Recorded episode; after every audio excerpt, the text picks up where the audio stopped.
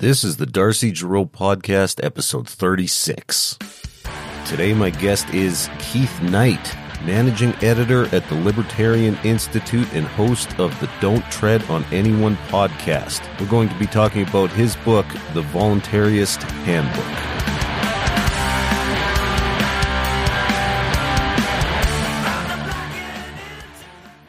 Keith Knight, welcome to the Darcy Gerow podcast. How are things? Things are uh, doing pretty well, besides uh, the fact that we might be bailing out uh, some more irresponsible people. I mean, gosh, uh, welfare at both levels of the spectrum, whether it's the banks or the average Joe, can anyone be consistent in the political realm? It's just unbelievable that uh, that that even when they tell us, well, when you're in kindergarten, if you do something bad, it doesn't matter if other people do bad things as well. Oh, someone told you to do something? Well, if your friends told you to jump off a bridge, would you do that? It's like we expect responsibility from kindergartners, but cops, well, they're just doing their job. Well, the bankers, well, you know, bad things might happen if uh, we don't bail them out. The amount of inconsistency within the political spectrum and how bad is Justin Trudeau on every issue? I mean, I didn't even know you were Canadian until you just told me this now. But to see this guy champion the little guy in the working class and then how he vilified the truckers immediately.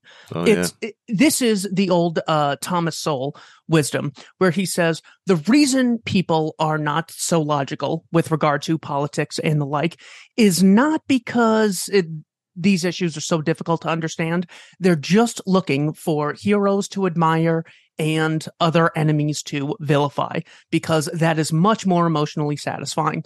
So once you look at it th- through that lens, you can see how people are, will say the banks are evil. Also, we should be forced to give the banks a bailout. The middle class is why we need a strong state.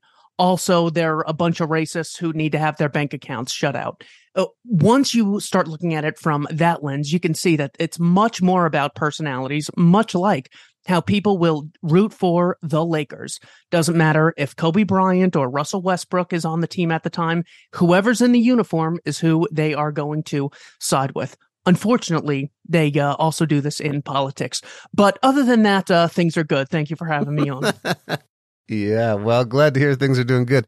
Um, yeah, you know, uh, one of the reasons I wanted to have you on was because of uh, your wonderful book, the Volun- Voluntarist Voluntaryist Handbook. Um, now, actually, while I got you, I mean that's a that's one thing I've always struggled with is the pronunciation. I hear it pronounced both ways, or is there a um, a nuance in in the uh, definition there between voluntarist and voluntarist?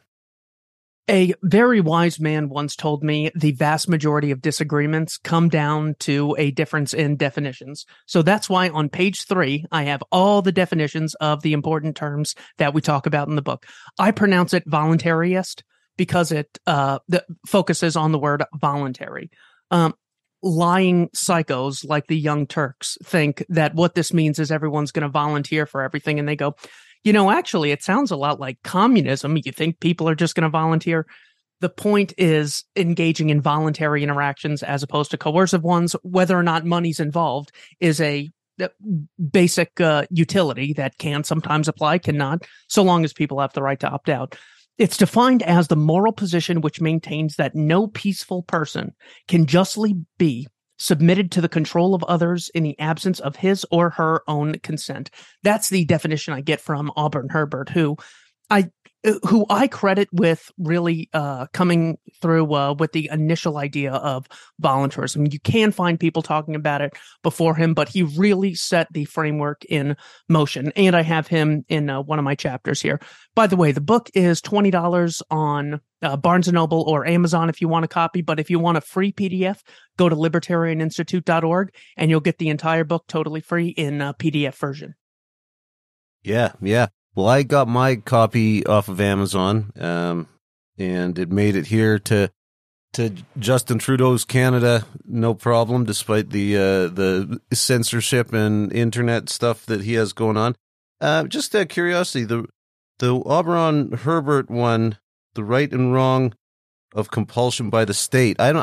I I think the first time I actually saw that one was in this book. Um, the one he's really well known for is what's it called, Mister Spencer's and the Great Machine, or something like that. Yeah, uh, I would have to reread that one, but yeah. um, oh gosh, it's been so long. But uh, I know that uh, Stephan Kinsella recommended that to me. I can't even for the life of me remember what uh, what, what it's about. But there's a good book on a uh, collection of his essays and speeches which I came across, and the only reason I did is because one person, Jeffrey Tucker, mentioned that uh, right and wrong compulsion of the state was by far and away the one thing he would recommend for uh, non libertarians to read if they wanted a good intro into what we think. I hadn't really heard of him uh, before or since, so I wanted to put that in this book. And then I thought, well, if we're already asking people who are used to things like TikTok and YouTube shorts, they're going to read the whole essay. So what I did instead is I took my like 15 or 20 favorite quotes from that essay and put them in this book along with excerpts from books like No Treason by Lysander Spooner, Economics in One Lesson by Henry Hazlitt, The Most Dangerous Superstition by Larken Rose, all of those you will find experts chaos theory by bob murphy. You'll find um, excerpts in uh, in this book.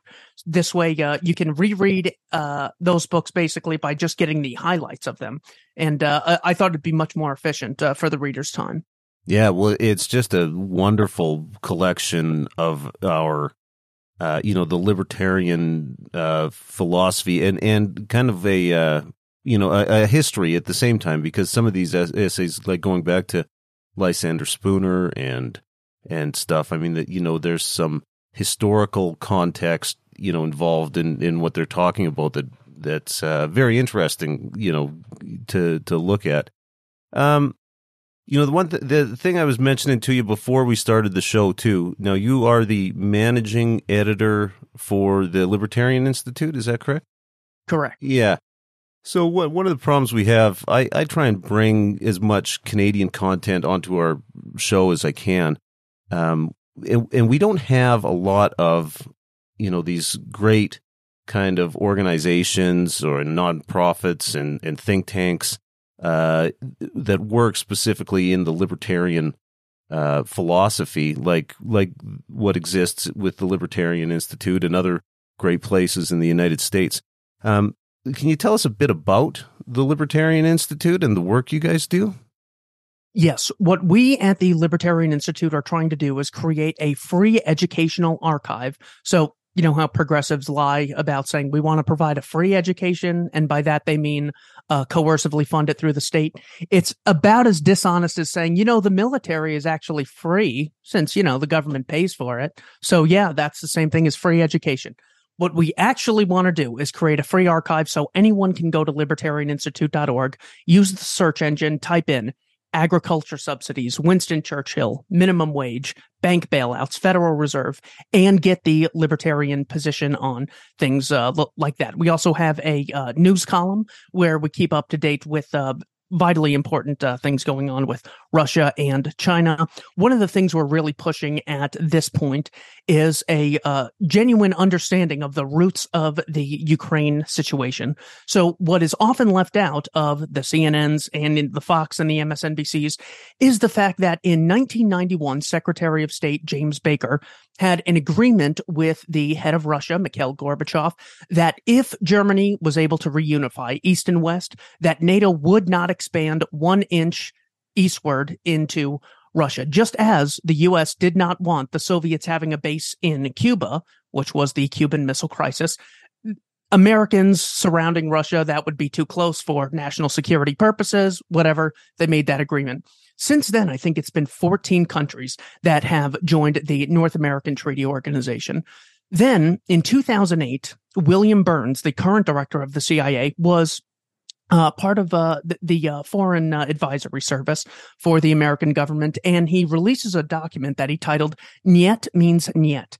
This means that if Ukraine or Georgia were to join NATO, that that would be Russia's red line, and Russia would then respond militarily. In 2014, under Barack Obama, people like Lindsey Graham, Amy Klobuchar, Chris Murphy, uh, John McCain, Victoria Nuland went to Ukraine, and through uh, NGOs, non governmental organizations, specifically the National Endowment for Democracy, staged a coup and overthrew the Viktor Yanukovych government, who was a little more favorable to Vladimir Putin, and installed a guy named Petro Poroshenko. Now, the people in the east of Ukraine, what's referred to as the Donbass region of Donetsk and Luhansk, they had voted heavily in favor of Yanukovych, so they just didn't recognize the new regime. Now, just as in America, you're not allowed to enter the Capitol building unless you're given explicit permission or you're an evil terrorist, these people were then designated as terrorists, and this began a seven to eight year uh, conflict, which is now referred to as the Donbass War between the Ukrainian regime and the Donbass separatists.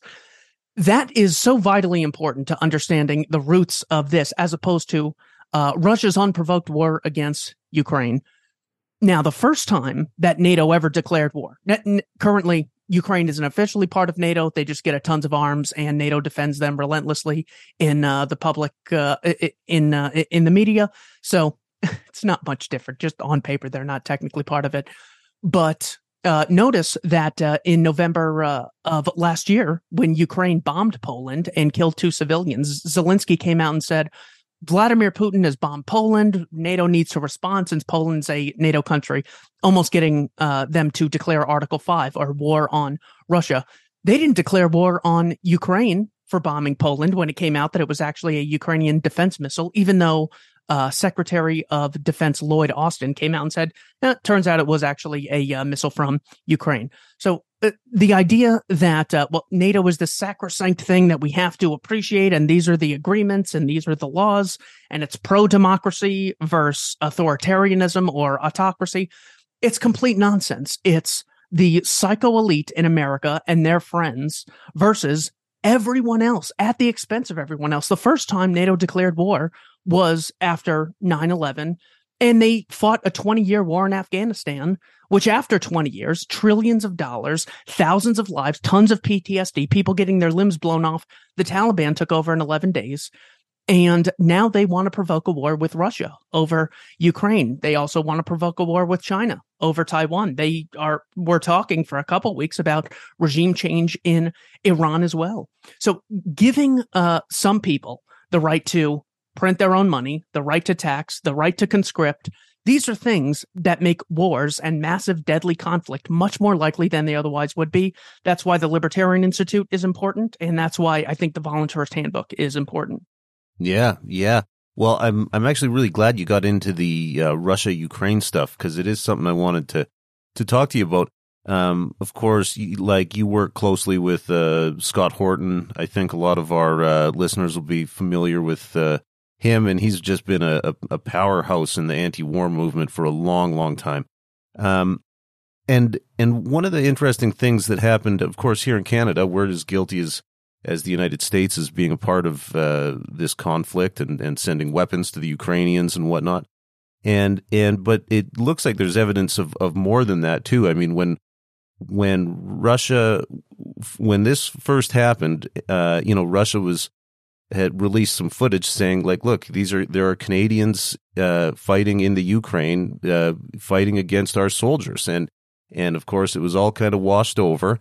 And but then the next thing and the canadian government denies it. And the next thing you know sure enough they've arrested some the russians have captured some canadians in in uh, you know uh, uh, when they were fighting at that steel mill and whatnot they captured some canadian guys.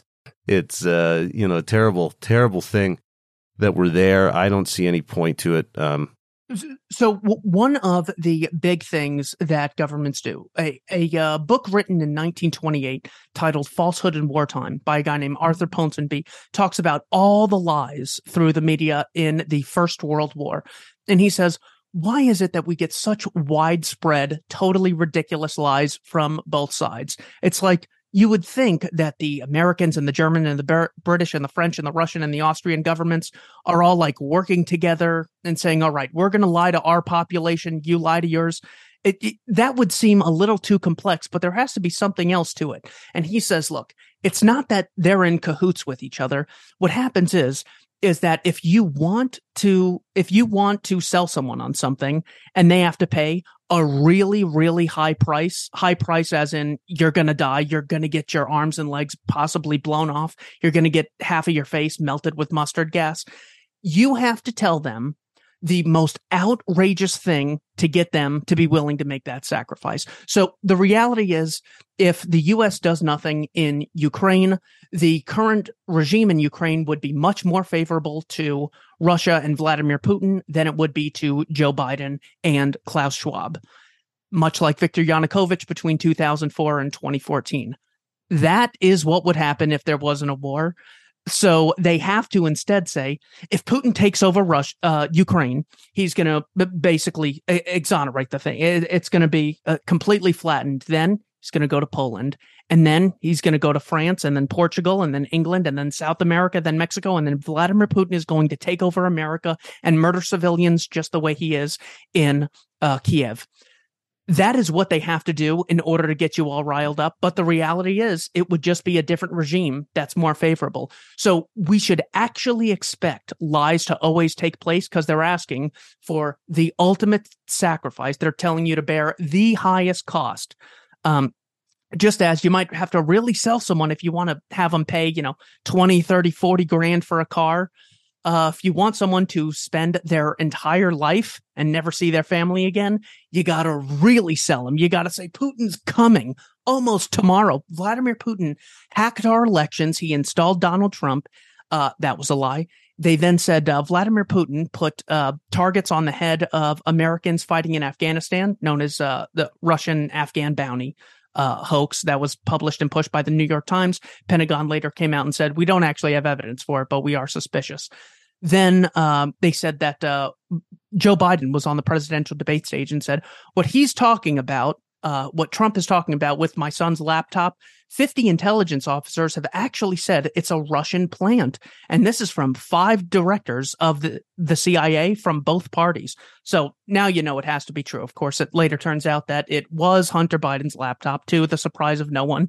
Again, it's not huge that the president's son is a crackhead, it's not the crime it's the cover up and the blaming of uh, this thing on uh, uh, on Putin. So they first surround Russia with NATO countries and then start vilifying the leader, just like they did with Assad, what they tried to do, what they successfully did with Muammar Gaddafi, what they successfully did with Saddam Hussein, what they successfully did in Waco, Texas with David Koresh surround someone, vilify the leader, and therefore you're justified in murdering the civilians. So we should always expect lies when it comes to war because they're asking you to bear the, uh, the, the highest cost.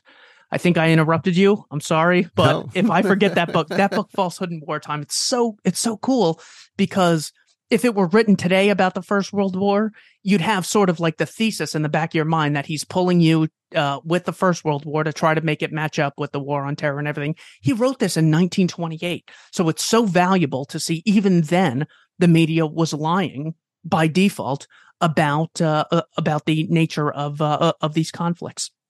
Another big thing is they say, well, NATO is the pro democracy organization, so it tugs at people's heartstrings. They think, well, democracy's good and everything. Uh, well, democracy is also referred to as mob rule by the ignorant. So no need to, the, great microphone and computer we're talking on was not the result of democratic decision making. It was people acting voluntarily. There's nothing wrong with being anti democratic. Even NATO itself. Greece is part of NATO and was r- ruled by a military dictatorship in the late 60s to early 70s. Francisco Franco was the head of Spain, and Spain was part of NATO, and he was a fascist dictator. A guy named uh, Antonio Salazar in Portugal uh, was the head of uh, Portugal, and they weren't kicked out of NATO for being anti democratic. U.S. is an oligarchy, and they're not uh, ever criticized by the head of NATO. So, pulling at people's heartstrings with the fake stories, with claiming that democracy is inherently better than uh, something like monarchy. Now, all of those lies are so cheap, and they're getting people to bear such a high cost to defend to defend Vladimir Zelensky's regime. It's not that everyone in Ukraine's going to die or they're going to live. The choice is who sits on the throne. And the guy they're defending on the throne, Zelensky, instituted military conscription, outlawed competing political parties, nationalized the media. He's he's um, confiscated property from uh, Eastern Orthodox uh, churches all over Ukraine. Um, he, he's punishing people for speaking Russian. I mean, this is the pro democracy, pro freedom guy, not to mention the bombing of Poland, which he then, you know, lied and said Putin did. So all of these lies are so vitally important because it actually could lead to a third World War, just as Pat Buchanan predicted in 1999, that by surrounding Russia and vilifying any leader, uh, we are going to end up driving uh, Russia into the arms of Beijing. And that has already happened. Lloyd Austin came out and said there's basically no uh, communication between the American and Chinese military at this point. Just such, such a dangerous um, uh, precedent to, uh, to to be set. That's why we think it's important uh, at the Libertarian Institute to uh, make all this information available so people know that it's not America versus Russia. It's like Biden and his friends versus Putin and his friends, and the average American, Ukrainian, Chinaman, and Russian have so much more in common with each other than we do with Joe Biden Joe Biden gets to make executive orders. How many listeners have made executive orders and forced 300 million people to abide by them? I'm going to guess 0%. We have nothing in common with the psychopaths who claim to rule over us. So saying that I'm on team Biden or I'm on team Zelensky, Zelensky would enslave you if you had come out of your mother in the geographical area of Ukraine instead of mm. Canada or America that is why the Libertarian Institute's important. We provide uh, the antidote to the Council on uh, Foreign Relations. Yeah. Well, and as the the as when we're talking about lies in the media, I mean, there's lots of you know, you don't have to go back to the the First World War to to do that. I mean, there's stuff like the whole Afghan Afghanistan thing has been blown out of the water. You know, you know, before before the Americans even left Afghanistan. I mean, it was there was so much uh, everybody was so tired of that war. Uh, Vietnam, the same thing, right? I mean, you can, I mean, you can look now and in hindsight see all the things that happened very clearly, and and but it's the same playbook they're still using right now in in uh, Ukraine and, and Russia and and China, right? Yeah, it uh, it, it reminds me of uh, the emails I get where uh, my name is so and so. I've inherited $10 million. I just need $1,000 right now so I could get to the 10 million. Then I'll bring it to you in America. Now, I don't know who sent that email, but I am so familiar with that type of scam. And I understand the incentives of people want money for working very little. And I can see, well, if he really had this money, why would he come to a random person like me? So by understanding the nature of that scam, it didn't even occur to me to could I help this guy get his $10 million? I go, nope, this is a scam. Delete, block email. That's the type of attitude that we should have toward the press with regard to, you know, uh, new uh, intelligence information came out stating, nope, I, I don't even need to hear all the details. Nigerian scam on a much bigger level. I'm deleting you out of my inbox and blocking you on my television. Just look at it for laughs. Family Guy is much more uh, of an accurate portrayal of the real world than the mainstream media. Family Guy doesn't even pretend to be real. Someone gets killed and then they're in the next scene. That's about just as legitimate as Muammar Gaddafi has uh, given his troops uh, Viagra in order to commit mass rape against the wives of the rebels. Uh, this was said by um, uh, Condoleezza Rice or uh, Susan Rice it, it, was said at the United Nations. It was also said on uh, CNN. All of these lies just come forth. It, you know, Assad gassing his own people. Turns out uh, that people like Aaron Mate at the Nation have just obliterated those official stories. Other lies, like, well, uh, the fact that uh, Jake Sullivan, the current national security advisor, sent an email to Hillary Clinton saying that uh, make sure that Hillary knows that AQ is on our side in Syria. In other words, they're fighting against the Assad regime alongside Jabhat al Nusra, which is Al Qaeda in Syria. So the idea that, well, we need a foreign policy to weaken Al Qaeda this way, we don't have another 9 11. What they actually do is they side with Al Qaeda when it's convenient. They also sided with Al Qaeda uh, when they were called LIFG, the Libyan Islamic Fighting Group, um, against Muammar Gaddafi. And they sided with Al Qaeda in Yemen against the Houthi regime, which uh, the Saudi Arabian regime was fighting against. So Uh, at this point, there's just no uh, reason to take anything that the war machine says seriously, because even in the worst circumstances, Saddam Hussein's an evil guy, bin Laden's an evil guy. Just the fact that uh, there are evil people doesn't then mean the solution is to give the Department of Defense more money for more bombs, which will inevitably create even more terrorists once you start killing civilians over on uh, the, over in uh, the, the Middle East. I think and uh, around 9-11 there were about 400 members of al-qaeda and now there's like tens of thousands of uh, mujahideen fighters and they don't even make the news because the enemy has switched to Russia mostly and partially China. So we got to stop falling for the scam. It's just so humiliating. And it could actually potentially lead to a third world war just because people want Zelensky uh, uh, at the head of the government instead of a guy. it probably wouldn't be Yanukovych at this point, but it would be someone a little more favorable to Russia. Oh, devastating. Two countries that border each other are on good terms. The regimes are on good terms. Oh my God, I can't imagine anything worse. The Capitalism and Morality Calgary Seminar is happening Saturday, May 20th, 2023 at the Danish Canadian Club in Calgary, Alberta, Canada. If you're interested in the Austrian School of Economics, this is a seminar you do not want to miss. Per Bylund will be there. He is Associate Professor of Entrepreneurship at Oklahoma State University and Senior Fellow at the Mises Institute. Danny Leroy, who is Associate Professor of Economics at the University of Lethbridge and a Senior Fellow at the Fraser Institute, will also be there. This event is guaranteed to sell out. So go to capitalismandmorality.com or use the link in the show notes and promo code DGPodcast15 to get 15% off the ticket price.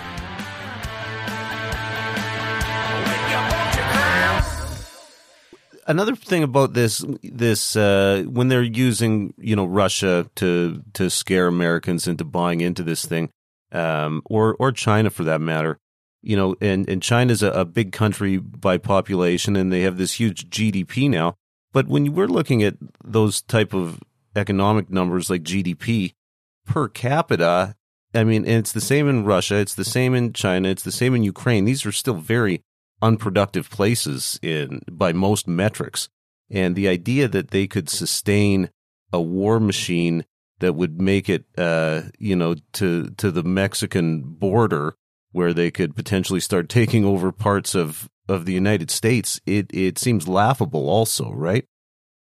Yeah, it, even if it is, I think uh, uh, uh, America being a co- colony of uh, Russia, I, am not sure how much different it would be than Joe Biden ruling us. I mean, uh, uh, I think the federal government confiscated 6.27 trillion dollars last year.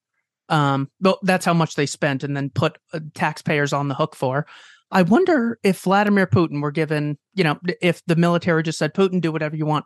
I wonder if he could get away with stealing a trillion dollars from the American taxpayer. Uh, so uh, even if we're dealing with, well, we don't want someone exploiting us and mistreating us, the Federal Reserve and the CIA and the FBI and the Democrats and the Republicans have done much more to screw over America than Xi and Putin and uh, Trudeau comes close with uh, the the heart attacks that he almost gives me every time he talks. but uh, but but other than that, uh, uh, guys like Biden are much more of a threat to us. So it's the it's the classic example of the abusive husband who tells his wife that she needs to watch out because other guys could potentially be dangerous. Such a manipulative tactic. Yeah, yeah, right. Very good point. Let's bring it back to your your book a bit here too. Uh, you do have a uh, section in there, some quotes on agorism. Uh, and like I mentioned, I do like to bring it back to Canadian content as much as I can. Sam Konkin is uh, probably the best known Canadian in you know in our philosophical realm. He was from here in Alberta, Edmonton. Um, can you do you know do you know much about Sam Konkin? Like, do you know much of his history and his work very well? Very little. No, I, okay. I try not uh, to get uh, too into the personalities I because gotcha. every time you meet your heroes, it's uh, a little devastating every now and then. yes. Sam Konkin defines agorism Simply, it is thought and action consistent with freedom. Agorism is the consistent integration of libertarian theory with counter economic practice. An agorist is one who acts consistently for freedom and in freedom. So anytime you are operating outside of the state apparatus, you are engaged in agorist activity between consenting adults. A lot of people do this all the time. Anytime you have a garage sale, anytime you hire someone off the books, that is an act of agorism. By the state uh, maintaining its monopoly and getting itself involved in all of the transactions within the population, that's how it gains a great deal of its power. So what Konkin is saying is the opposite of that is getting them out of all transactions as much as humanly possible. So he advocates agorism, do as much off the books work as you possibly can. And once you see the crimes that uh, the U.S. regime is uh, n- not just in foreign policy, but also domestically, uh, p- places like uh, the Department of Health uh, in Kansas City, in Arizona, in New York have poured bleach on unregulated food that was being distributed to the homeless because they weren't doing so without a license. Once you see that this is part of what you're funding, then you say, well, gosh, I not only have the right to engage in economic ac- activity while excluding this group called government group or the Congress group, I actually have an obligation to not be hanging out with these people, just as you know, uh, the government will say, well, if uh, you're part of the mob, you're uh, even if you're not directly involved in the killing, you're still a part of it because you've associated with them. I wouldn't want to associate with all the terrible things that the government's doing, so I try to uh, be an agorist as uh, as much as humanly possible.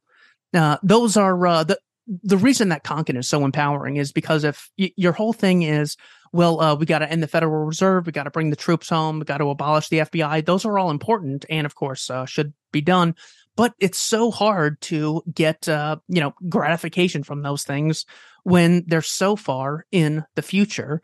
And just by talking about it, it, you don't see an immediate effect. But with agorism, every time you make an exchange, you're building more of an agorist network off the books and away from the state. So you're a- able to get that immediate gratification of, wow, gosh, I should be able to uh, do this much more. Classic case of a guy who tried to get a permit for building steps to his house. Ne- state never approved it. They're like, well, it's going to uh, be about $60,000. And so he said, screw it, and just built his own. Once you realize that the cost of dealing with the state is sometimes so high, eventually agorism just because uh, becomes much more economically profitable. And thank heavens for the inefficiency of the state at some points. When uh, people first started getting ripped off on PayPal, you could call the FBI and say, I've been ripped off. My computer's been hacked. And they've said, well, that is very unfortunate. Uh, you want to help us uh, set up some guy uh, and be an informant? Nope. Okay. Well, we can't help you with your PayPal transfer because we don't know anything. So, what places like PayPal and Venmo and Apple and Google did is they have their own security. They have things like two step verification. That is a security mechanism that people use to protect themselves and their property. The very thing the state says they are the necessary uh, tool in order uh, for for things like security to exist. So anytime you're operating outside of the state, you are being an agorist and you're weakening the biggest terrorists in society, which are governments. I mean, it, I can't imagine. You, you look at all the deaths by the Proud Boys, all the deaths by this alleged group called Patriot Front, and you just compare them to the governments across the world. It, it's just not even close. So, uh, yeah, I think we definitely have an obligation to not associate with bad people, whether they're in the public sector or the private sector. Agorism's a great way to do that. Yeah, yeah, v- very well said. Thanks for that. Um, you know, yeah, I guess on on agorism too. You, you know, the one we see here lots is uh, you know, the state coming in and shutting down uh, little kids lemonade stands or, or fining fining their parents five hundred dollars because some kids are selling lemonade on a on a on a path near a park. It's it's absolutely disgusting when they do stuff like that. Yeah, th- th- they're always punishing the productive people and encouraging the parasites. It's uh, it, it's so discouraging. Like you know, the, the people will you know would say, well, well BLM's doing great work uh, and uh, all this stuff, but anyone who's a business owner, you're default guilty of immediate greed, even though you're just voluntarily providing products, services, and job opportunities. People don't have to associate with you if they don't want. But all these rioters well, they get totally defended. And anytime you criticize them, well, if, if there wasn't so much uh, systemic fill in the blank, whatever term they're using nowadays, well, then they wouldn't have to riot and they wouldn't have to steal baby formula and all this stuff as if they've been like forced to have kids or kids just fall from the sky and end up in r- random people's places. But Ayn Rand said one of the things you have to really watch out for is the vilification of productive people and the uplifting of the parasites. And the parasites could be anyone who just steals from your local store, or the biggest parasites would be banks who uh, who risk their own money and then get the taxpayer to bail them out. So parasites at all levels can't be discrim- uh, discriminatory based on class when it comes to the parasites. We got to have uh, the, the same standard, but that is a huge thing to look out for. Vilifying the good, productive people, and um, you know, a- admiring the uh, parasites in the world. Yeah, absolutely. Um, so what? You, your personal favorite essay in the voluntaryist handbook what is it it is from a Canadian. Give me a second to is it really? find it. It is six questions for statists by guess uh, uh, uh the Molyneux. Stefan Molyneux. yeah. So yeah. this is a section from his book Practical Anarchy: The Freedom of the Future. And he says when considering statist objections to anarchic solutions, the six questions below are most useful. He says number 1, does government actually solve the problem in question? People often say that government courts solve the problem of injustice. However, these courts can take many years to render a verdict and cost the plaintiff and defendant hundreds of thousands of dollars or more. Government courts are also used to harass and intimidate, creating a chilling effect for unpopular opinions or groups. So you get this a lot where people will say the problem with anarchy is there's no guarantee that I will be protected. There's no guarantee that the country won't be invaded. There's no guarantee that the poor will be helped. Yes, that is true. There is no guarantee. There's also no guarantee under fascism, communism, syndicalism, minarchism, or any time human beings interact with each other. So that is uh, very important. Does government actually solve the problem in question? Uh, saying that we need government to usher in things like universal healthcare is like saying uh, everyone is educated because government uh, controls K through 12 education.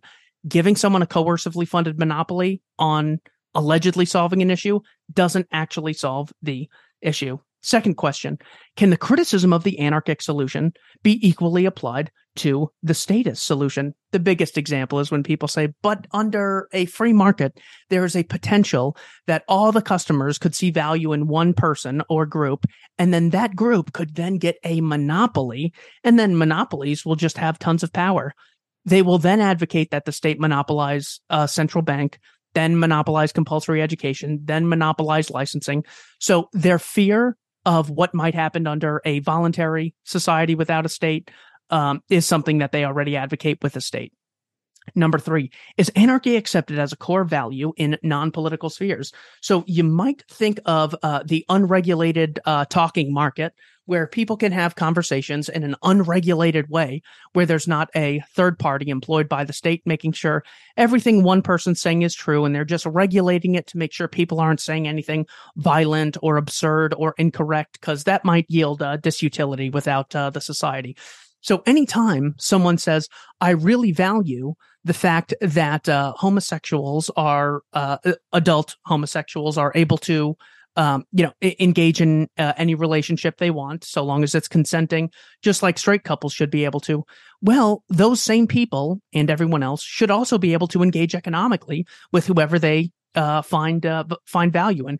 So once you find the anarchy that people love, you it doesn't take too much work to say, well, why have that principle for the dating realm? Anything between consenting adults is legitimate, and not have it for the economic realm.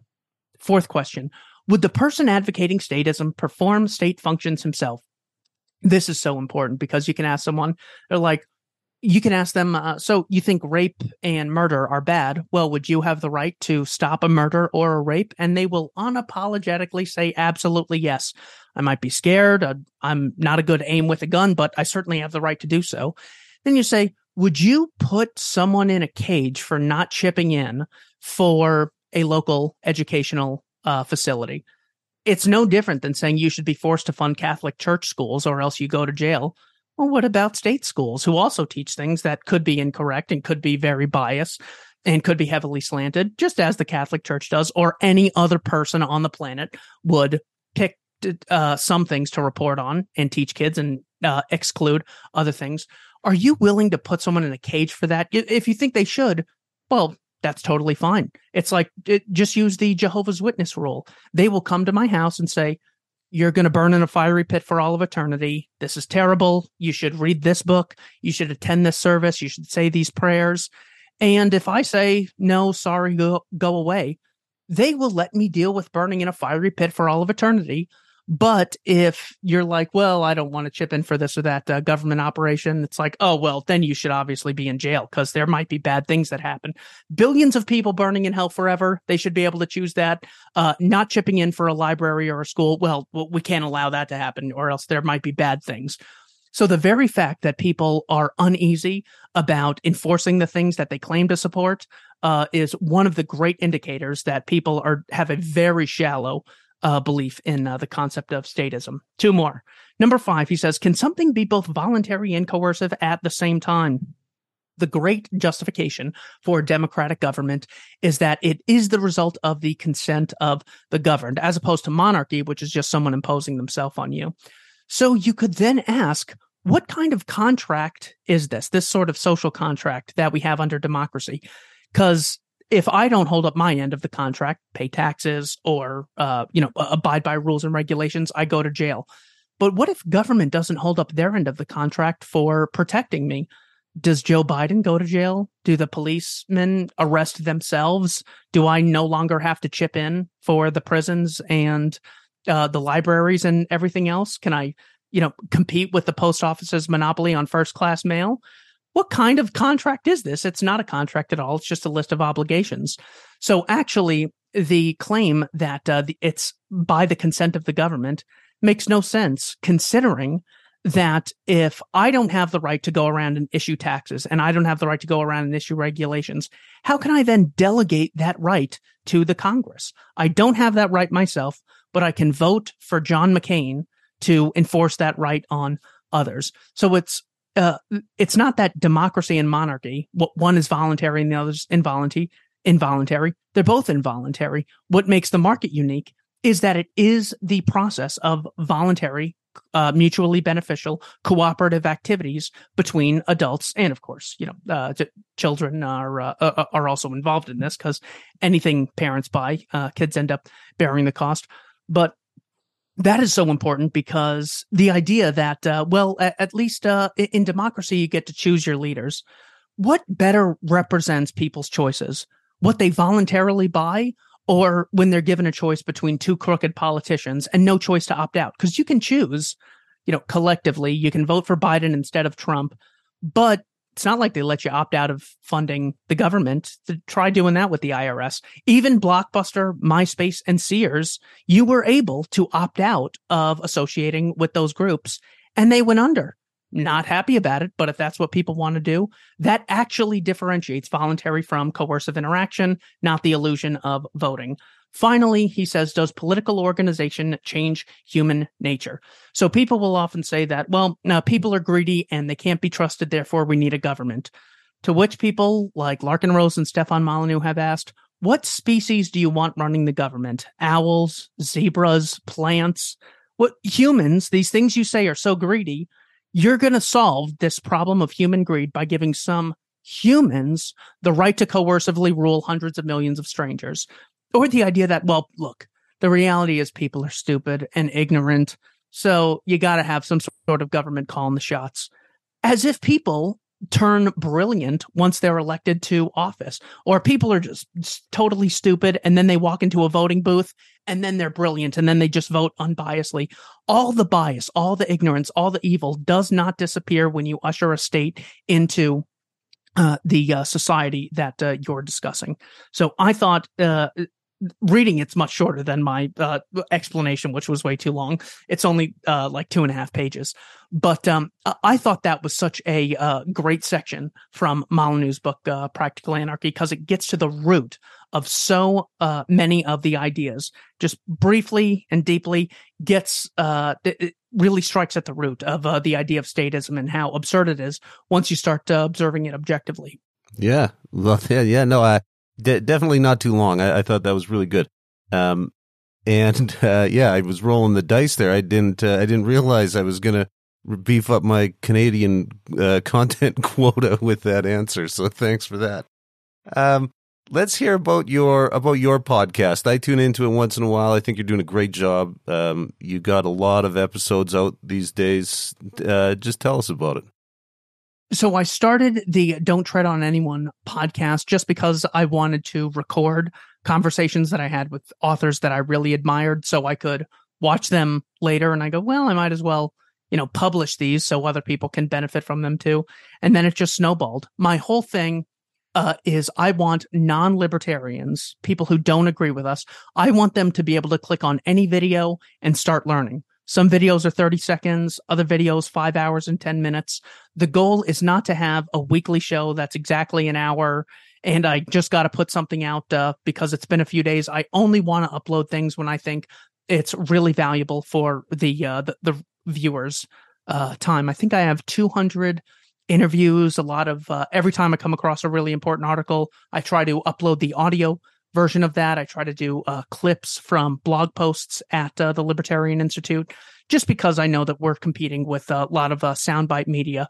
So I try not to make uh, too many long form podcasts. But yeah, I've had people like Bryan Caplan, Tom Woods, Scott Horton, Michael Huemer. A lot of uh, the people who I've always admired have been kind enough to uh, come on and put forth the thesis of their book or articles that they've written in the past. So yeah, uh, I try to keep it ad free. Um, just because, uh, again, if I'm trying to focus on people who don't agree with us, I don't want them to have to sit through some buy Birch Gold. Um, not saying you shouldn't buy Birch Gold. I know nothing about it, but I just heard that like five minutes before we started, so it was in my head. Um, so yeah, uh, the, the podcast can be found on any of the podcatchers as well as YouTube and most importantly, Odysee.com. Okay. Okay. Very cool. Is there anything else you want to uh, plug or anything before we end this? I think it's better if I just plug the voluntaryist handbook, remind okay. people that they can get a free PDF. I've learned that if you mention five things, people will right. be too overwhelmed. Sure. But if I say there's one thing, and the reason I put this book together is because I was originally a progressive and then became a libertarian. These are the 50 articles and essays that really changed my mind out of the thousands of things I read. I said, if I could recommend one book to someone, what would that book be? I'm thinking, well, The Law by Bastiat's good, Hazlitt's good, Hoppe's good, Tom Woods is good, Scott Horton's good but I just didn't have one thing. So I thought I would put that one thing together. This is what I recommend non libertarians read if they want a good understanding of where we're coming from. Yeah. Well, it is a fantastic collection. I, I really enjoyed it. I, and yeah, I appreciate that something like this exists for, for that exact reason. So thank you for that. And, uh, and, and thanks for coming on, Keith. This was awesome. Anytime, brother. And, uh, I don't, uh, enforce the copyright on, uh, any of this. So one of you guys wants to translate it into uh, French Canadian, it's all yours. Oh, perfect. Yeah, I can. I might be able to help you with that. Yeah. Do it, brother. Yeah. Oh, and if anyone from China is listening, I'd love those 1.4 billion people to also read this. Translate it into Chinese, please. Yeah. Awesome. Okay. Thanks, Keith. Thank you, man. Take care. That was Keith Knight. Read The Voluntaryist Handbook. The Darcy Gerow podcast is a production of capitalismandmorality.com. And if you like the Darcy Gerow podcast, subscribe on Substack.